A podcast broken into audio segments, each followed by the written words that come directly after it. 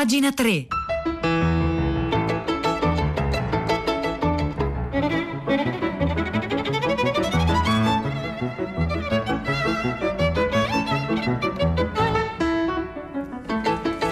Buongiorno, un saluto da Nicola Lagioia, benvenuti a pagina 3, la cultura nei quotidiani, nelle riviste e nel web, le 9, 1 minuto 15 secondi di mercoledì 21 luglio. Noi oggi eh, partiamo dal, dall'ambiente e dai cambiamenti climatici. Dopo le devastazioni climatiche nella Germania occidentale interviene lo scrittore Jonathan Franzen che rilancia una tesi ecologista davvero molto radicale che aveva fatto discutere qualche mese fa quando era uscito il suo libro E se smettessimo di fingere. Ora Jonathan Franzen viene intervistato oggi sulla, sulla stampa da Paolo Mastrolilli. La battaglia è persa, ecco così questa, ecco, volendo sintetizzare al massimo, è la battaglia di Franzen e quindi dovremmo cercare non di vincere una battaglia già persa, ma di ridurre il danno per salvarci. Inutile ostinarsi a negarlo. Franzen ovviamente non è per niente felice di essere stato in qualche modo risarcito perché ci furono molte polemiche quando fu, uscì il libro dalla realtà della, eh, dalla Germania al Canada, la catastrofe ambientale dice è già qui. Sperare di prevenirla limitando le emissioni di gas è un'illusione, per quanto ben intenzionata, per quanto utile, perciò tanto vale concentrare le risorse sull'adattamento e sulla mitigazione, sulla riduzione del danno. Nel 2019 lei aveva pubblicato eh, sul New Yorker il saggio, che è uscito anche in Italia, eh, E se smettessimo di, eh, di fingere. Com'è, com'è, nato quel saggio? Ecco, quindi eh, si, si, ripercorrono le tappe. A giugno, dice Jonathan Franzen, intervistato dalla stampa, ero stato in una foresta vicino Berlino e un incendio l'aveva distrutta mi aveva scioccato perché avevo capito che il cambiamento climatico stava proprio avvenendo davanti ai miei, ai nostri occhi. Ora intellettualmente lo sapevo, intellettualmente lo sappiamo dal punto di vista cognitivo, lo sappiamo, ma l'esperienza diretta, l'esperienza emotiva mi aveva spinto a appunto eh, mettere a fuoco in maniera diversa il problema. La ricoprirono di critiche allora, accusandola di fare in questo modo dei negazionisti. E Jonathan Franzen risponde sulla stampa, ci sono persone che hanno lavorato sul clima per 30 anni, dedicando tutta la loro carriera al tentativo legittimo, per carità, di convincere il mondo a prendere iniziative serie per limitare il carbonio nell'atmosfera. Quando dice a queste persone che quello che hanno fatto per 30 anni in realtà, eh, per quanto ben intenzionato, rischia di essere inutile, beh, arrabbiarsi è una risposta molto umana. E poi c'è anche una dimensione politica. Negli ultimi decenni la battaglia negli Stati Uniti è stata fra i democratici che considerano i cambiamenti climatici una questione seria e i repubblicani che fingono non esista. Se appunto dici loro che è tardi e che quindi possiamo smettere democratici e repubblicani di battersi perché eh, evitare il disastro non è più possibile, ecco, non viene accettato bene neanche sul piano politico. Ora veniamo all'attualità. Le inondazioni in Germania gli incendi in Canada confermano che abbiamo perso, per molte ragioni sì, dice Jonathan Franzen, e ci sono motivazioni scientifiche per cui dice questo. Prima motivazione. Il carbonio che mettiamo nell'atmosfera ha effetti per decenni, se non per secoli, quindi le temperature continuerebbero a salire anche se oggi portassimo le emissioni a zero. Poi ci sono effetti come lo scioglimento dei ghiacciai o i mutamenti chimici negli oceani. Questi processi sono stati messi in moto e proseguiranno, dice Jonathan Franzen, anche se smettessimo di forzare il riscaldamento globale con le nostre emissioni. Gli scienziati dicono che tutto ciò sta avvenendo prima di quanto avessero previsto. Se nel 2000 dice Franzen, avessi detto che nel 2021 la British Columbia avrebbe registrato 45 gradi Celsius, nessuno mi avrebbe creduto.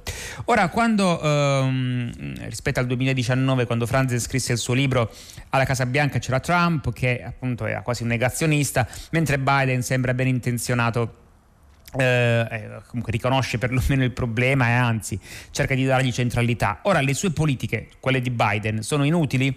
Jonathan Franzen risponde, beh ha certamente senso continuare a fare il possibile per ridurre eh, le emissioni. Io però ho voluto attirare l'attenzione sul fatto che ci sono dei costi per sviluppare per esempio l'energia rinnovabile e quindi qual è, uh, cioè perché eh, spuntare sulla riduzione del danno, perché se togli risorse al lavoro da fare per renderci più resilienti davanti agli effetti del clima estremo, allora appunto sono guai, cioè se punti tutto quanto sul, uh, sulle emissioni zero, toglierai risorse che servono per proteggerci. Questo in pratica è quello che dice Franzen. Se punti tutto su una differenza marginale nelle emissioni di carbonio, trascuri altri problemi importanti.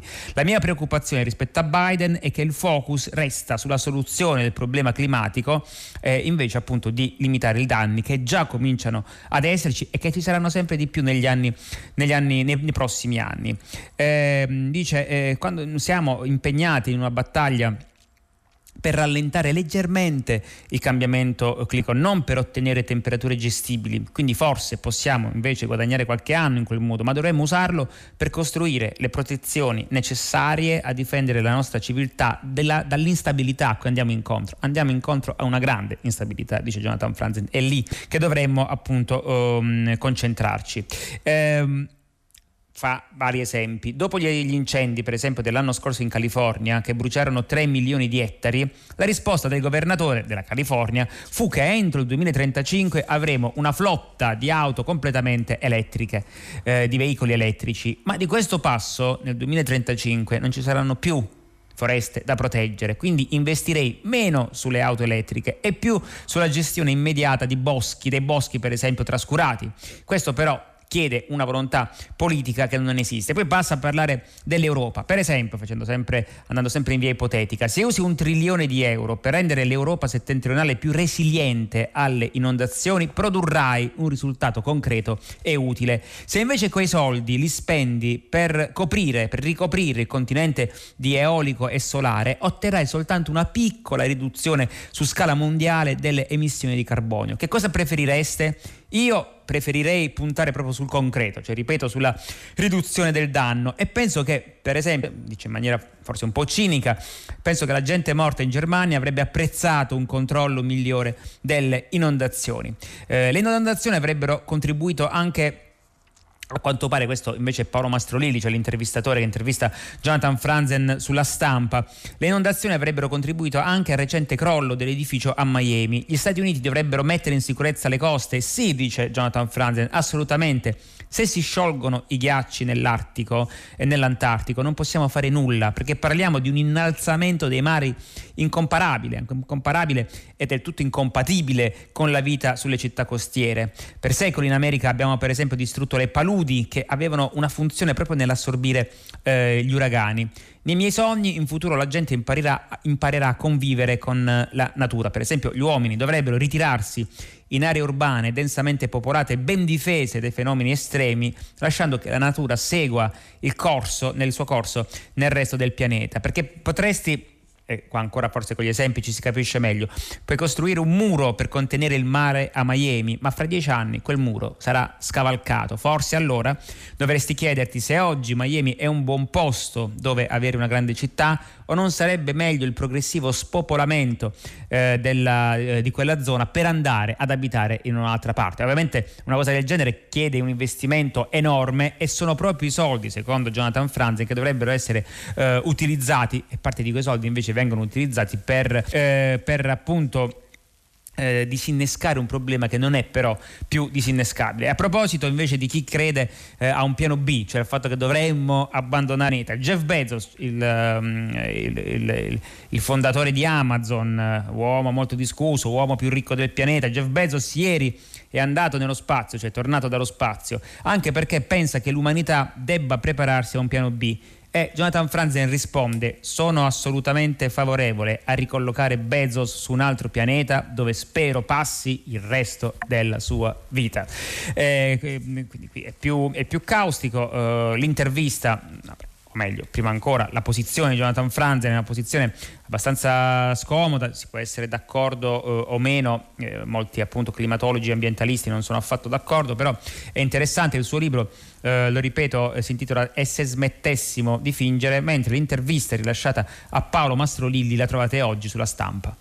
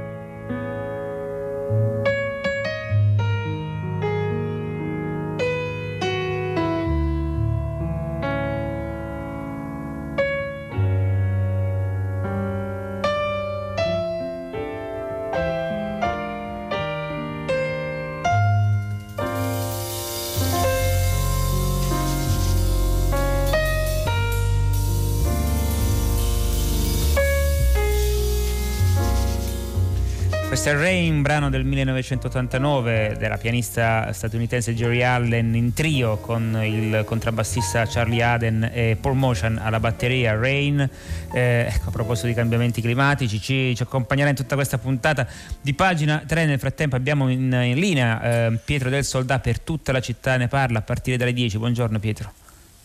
Buongiorno Nicola, a te le ascoltatrici gli ascoltatori di pagina 3. Che ne pensano di andare al lavoro col Green Pass obbligatorio? Eh, questa è la proposta che in realtà non è ancora stata formulata come posizione ufficiale di Confindustria, di rendere il passaporto vaccinale, il certificato necessario per entrare a lavorare ha fatto discutere tanto anche gli ascoltatori questa mattina tra favorevoli e contrari. Sembra un'invasione di campo secondo i sostenitori di una libertà che sarebbe anche quella di non vaccinarsi.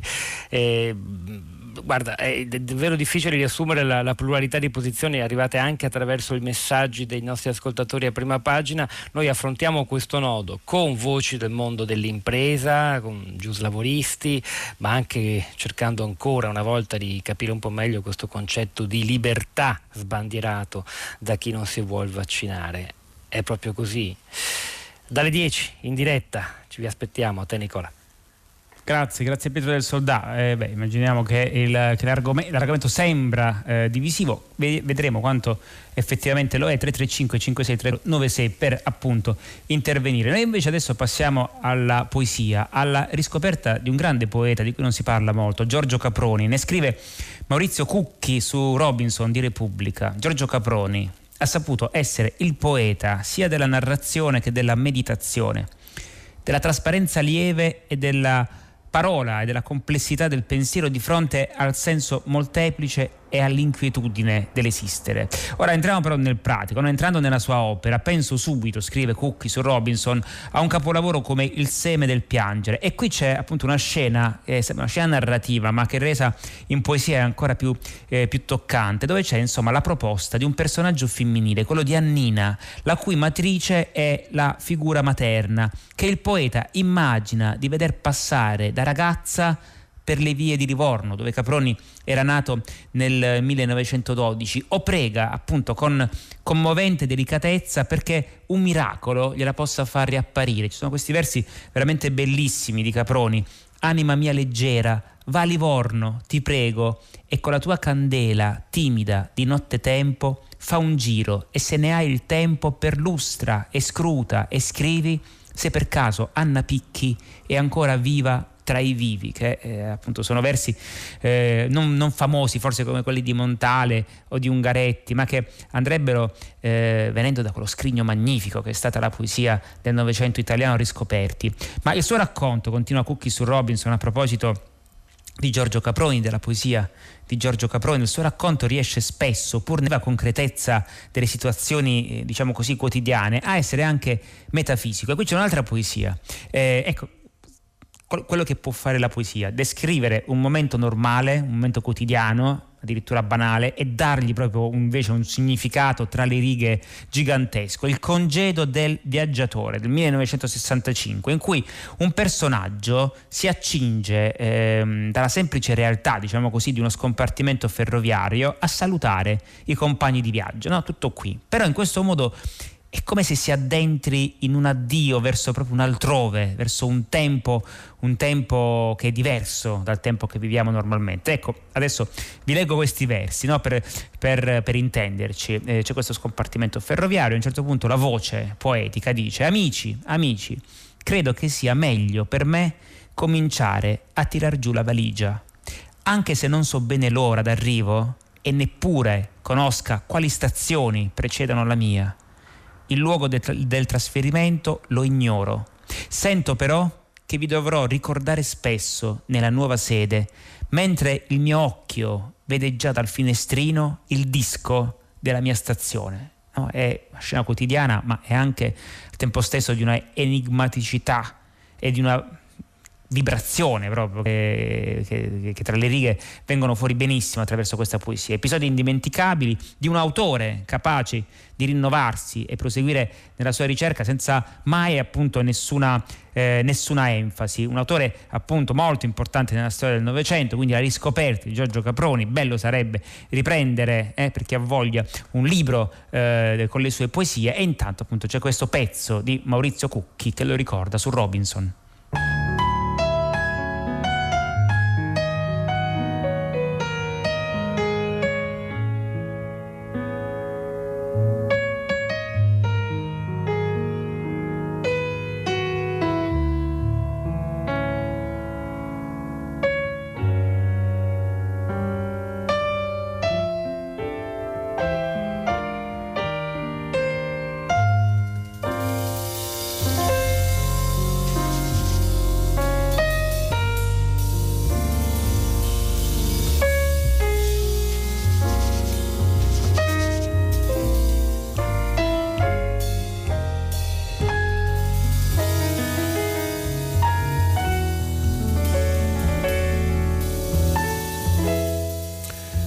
9-17 minuti 35 secondi arrivano i vostri messaggi qui eh, a pagina 3 eh, Luca Mercalli ci segnala appunto un ascoltatore eh, Giovanni che si occupa appunto di questi temi eh, da sempre. Dice eh, poco, la settimana scorsa soltanto ha detto abbiamo ormai clitica, climaticamente scollinato cioè siamo nel non eh, ritorno possiamo soltanto cercare appunto anche qui di ridurre il, il danno. Adesso parliamo di sport poi torneremo diciamo così alla, al nostro pianeta vista la sua eh, globalità. Però appunto lo sport non è soltanto lo sport, ovviamente di quanto il tennis possa essere interessante, quindi parliamo di tennis, ce ne siamo ricordati per esempio lo scorso 11 luglio quando un tennista italiano, Matteo Berrettini, è arrivato in finale eh, a Wimbledon, però andando ai libri, dalla biografia di mm, eh, Agassi, Open, sono molti libri sul tennis che passando per lo sport raccontano molto altro. Ora esce un libro molto interessante su Serena e Venus Williams eh, e ne scrive Matteo Moca su Minima et Moralia.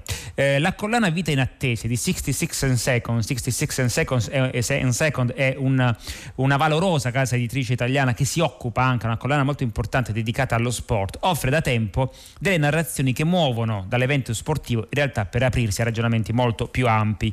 Alle sorelle Williams è dedicato il libro della giornalista Giorgia Mecca, Serena e Venus Williams nel nome del padre. Questo è il titolo del libro. Il sottotitolo, nel nome del padre, mette bene in luce uno dei cardini intorno a cui ruota questo libro, e cioè la figura del padre di Venus e Serena Williams, eh, Richard Williams, un, un, volto noto a chiunque eh, insomma, ami il tennis, la barba bianca, i gesti a rallentatore, la schiena gobba, la struttura struttura ossea che pare dimezzata, non gli rimane più niente del padre e padrone che è stato. La vecchiaia lo ha reso fragile, nostalgico, con più pensieri rivolti al passato che al futuro. Ma nel passato è stato una forza della natura spingendo appunto le sue due figlie che nascevano in una situazione di marginalizzazione perché afroamericane in un ghetto di Los Angeles a salire appunto sul podio eh, del mondo. E appunto il papà di Serena e Venus Williams, poi con tutto quello che ne consegue anche a livello di... Ehm, eh, di turbulenze magari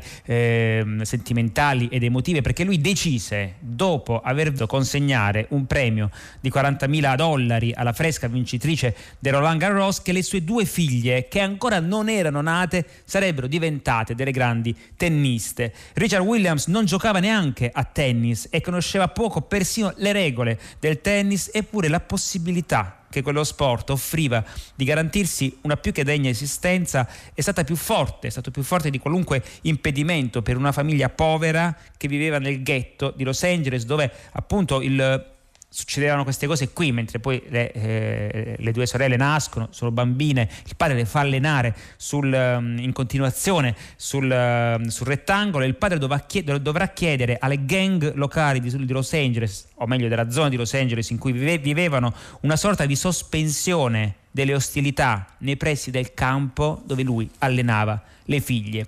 Ora di padri che lavorano con i figli, di madri che lavorano con i figli e cercano di determinarne il successo è piena la storia dello sport e anche dello, eh, dello spettacolo. Ma il caso delle sorelle Williams è, è, è quasi unico, sono state nere in un mondo di bianchi, a un certo punto potenti anche dal punto di vista fisico proprio, anzi possenti in uno sport elegante, urlanti in un campo che invece richiederebbe il silenzio, ma sono state anche sempre dalla parte sbagliata, e cioè dalla parte giusta, per provocazione loro e per pregiudizio altrui. L'autrice del libro ricostruisce questo percorso mettendo in primo piano i legami familiari fra le sorelle e il padre, perché se le sorelle hanno dato il loro posto nel mondo, lo devono appunto anche alla testargiaggine eh, di questo padre che è stato spesso vittima e loro, appunto le sorelle Williams, sono state spesso vittima di episodi eh, razzisti eh, contro cui hanno combattuto in maniera anche giustamente eh, spavalda e sono state accolte all'inizio non così bene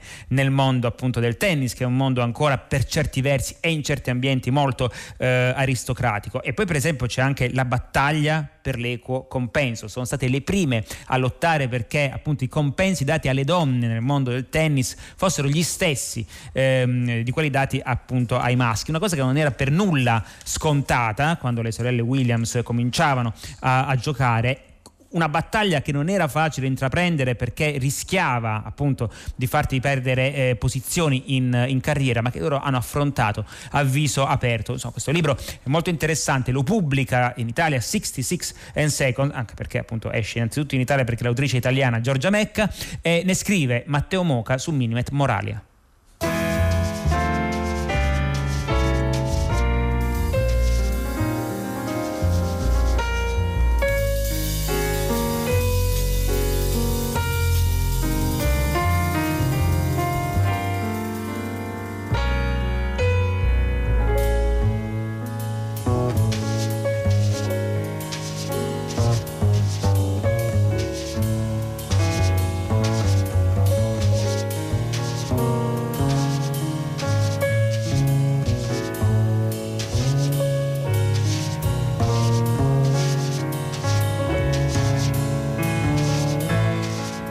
Ore 9 e 23 minuti e 24 secondi arrivano i vostri messaggi, alcuni sono insomma, anche simpatici e in maniera polemica. Eh, quello di Caproni sulla fine del viaggio è un bel pensiero anche poetico, scrive un ascoltatore, ma non è una poesia. Ma come non è una poesia? Giorgio Caproni è uno dei più grandi poeti del, eh, del Novecento. E poi ancora, il, um, ah, avevamo cominciato con il... Um, con Jonathan Franzen che parlava di cambiamenti, di cambiamenti climatici. Eh, gli antichi, gli scrittori antichi, in realtà, ecco, bisogna avere una visione globale della Terra, una visione, la Terra vista da lontano, forse per prendersene cura e per non rimanere nel nostro appunto particolare, dal quale appunto non, non si capisce che cosa avviene in un orizzonte eh, più ampio. No? Spesso i cambiamenti climatici, piove, fa freddo, diciamo non esistono, ma eh, quello è il cambiamento fra, è la differenza tra meteorologia e appunto eh, e clima. E allora Vito Mancuso su Domani racconta appunto di come eh, gli antichi scrittori scrittori e filosofi molto prima appunto che si potesse andare nello spazio, si potesse vedere la Terra vista cioè, da, da, da, fuori, eh, si erano inoltrati già in questi viaggi diciamo così eh, immaginari. Immaginate, scrive Vito Mancuso, di guardare il nostro pianeta dall'alto e contemplare quello che vi succede. Apprestatevi cioè a compiere l'esperimento mentale denominato viaggio filosofico, volo filosofico, un viaggio, un esercizio, scusate, molto praticato dagli antichi, tra cui Lucrezio e Cicerone, ripreso preso nel Medioevo da Dante. Ma partiamo da Lucrezio, all'inizio del terzo libro del suo poema sulla natura scrive che grazie al suo pensiero ora giunge a vedere l'autentica natura delle cose, la rerum natura, una visione veritiera grazie alla quale fuggon via i terrori dell'animo, scrive Lucrezio. Le mura del mondo si disserrano e io vedo le cose svolgersi attraverso tutto il vuoto, sembra quasi non un pensiero buddista, cioè il vuoto come luogo d'elezione per vedere davvero le cose.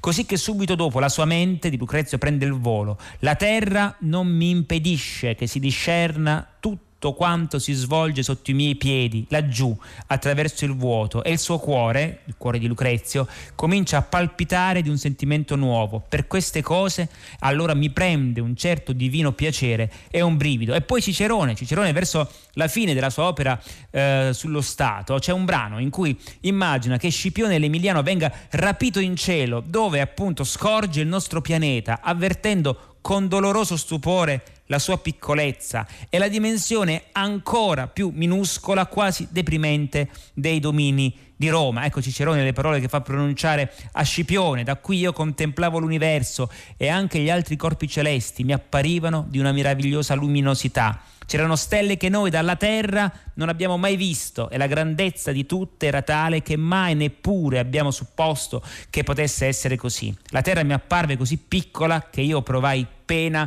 per il nostro impero, che è un esercizio filosofico a cui dovremmo essere eh, a maggior ragione più abituati, visto che la Terra fotografata dallo spazio l'abbiamo davvero vista, ma a cui non ci abituiamo mai abbastanza quando appunto c'è da ragionare in maniera, diciamo così, un po' più ampia rispetto a quello che il nostro orizzonte mentale ci presenta davanti eh, agli occhi. Quindi uno sforzo d'astrazione potrebbe essere utile. Questo è Vito Mancuso su domani.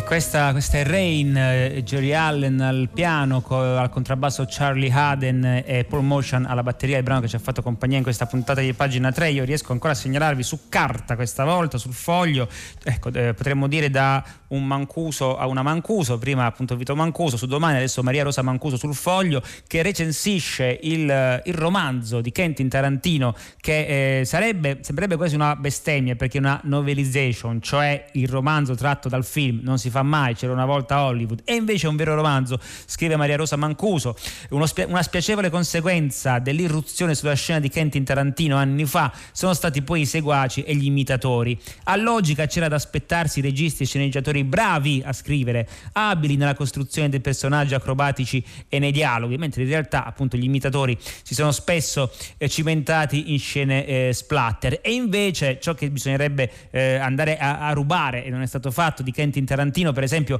la chiacchierata iniziale che apre Le Iene, così si è presentato Tarantino al mondo del cinema, chiacchierata sulle mance e anche una sorta, diciamo così, di esegesi di Like a Virgin di, di Madonna, oppure il dibattito sul valore erotico del massaggio ai piedi in Pulp Fiction, oppure il monologo di Leonardo DiCaprio sulla, sulla frenologia in Django Unchained. Invece appunto siamo circondati di dilettanti allo sbaraglio con qualche stallo messicano e molte carneficine e pensano di aver risolto così realtà realtà Tarantino aveva avuto dei grandissimi maestri da questo punto uh, di vista, Rapina a mano armata di Kubrick per esempio, oppure anche alcuni dialoghi presi, rubati da Nouvelle Vague, a cui forse, eh, che forse lui non ama eh, moltissimo, pensate per esempio eh, ai dialoghi di, di Lubitsch, ma comunque c'era una volta a Hollywood, scrive Maria Rosa appunto Mancuso, edito dalla nave di Teseo, nonostante sia tratto, e quindi questo potrebbe spaventare dal, dal film, è un vero, un vero romanzo romanzo che anzi amplia diciamo così,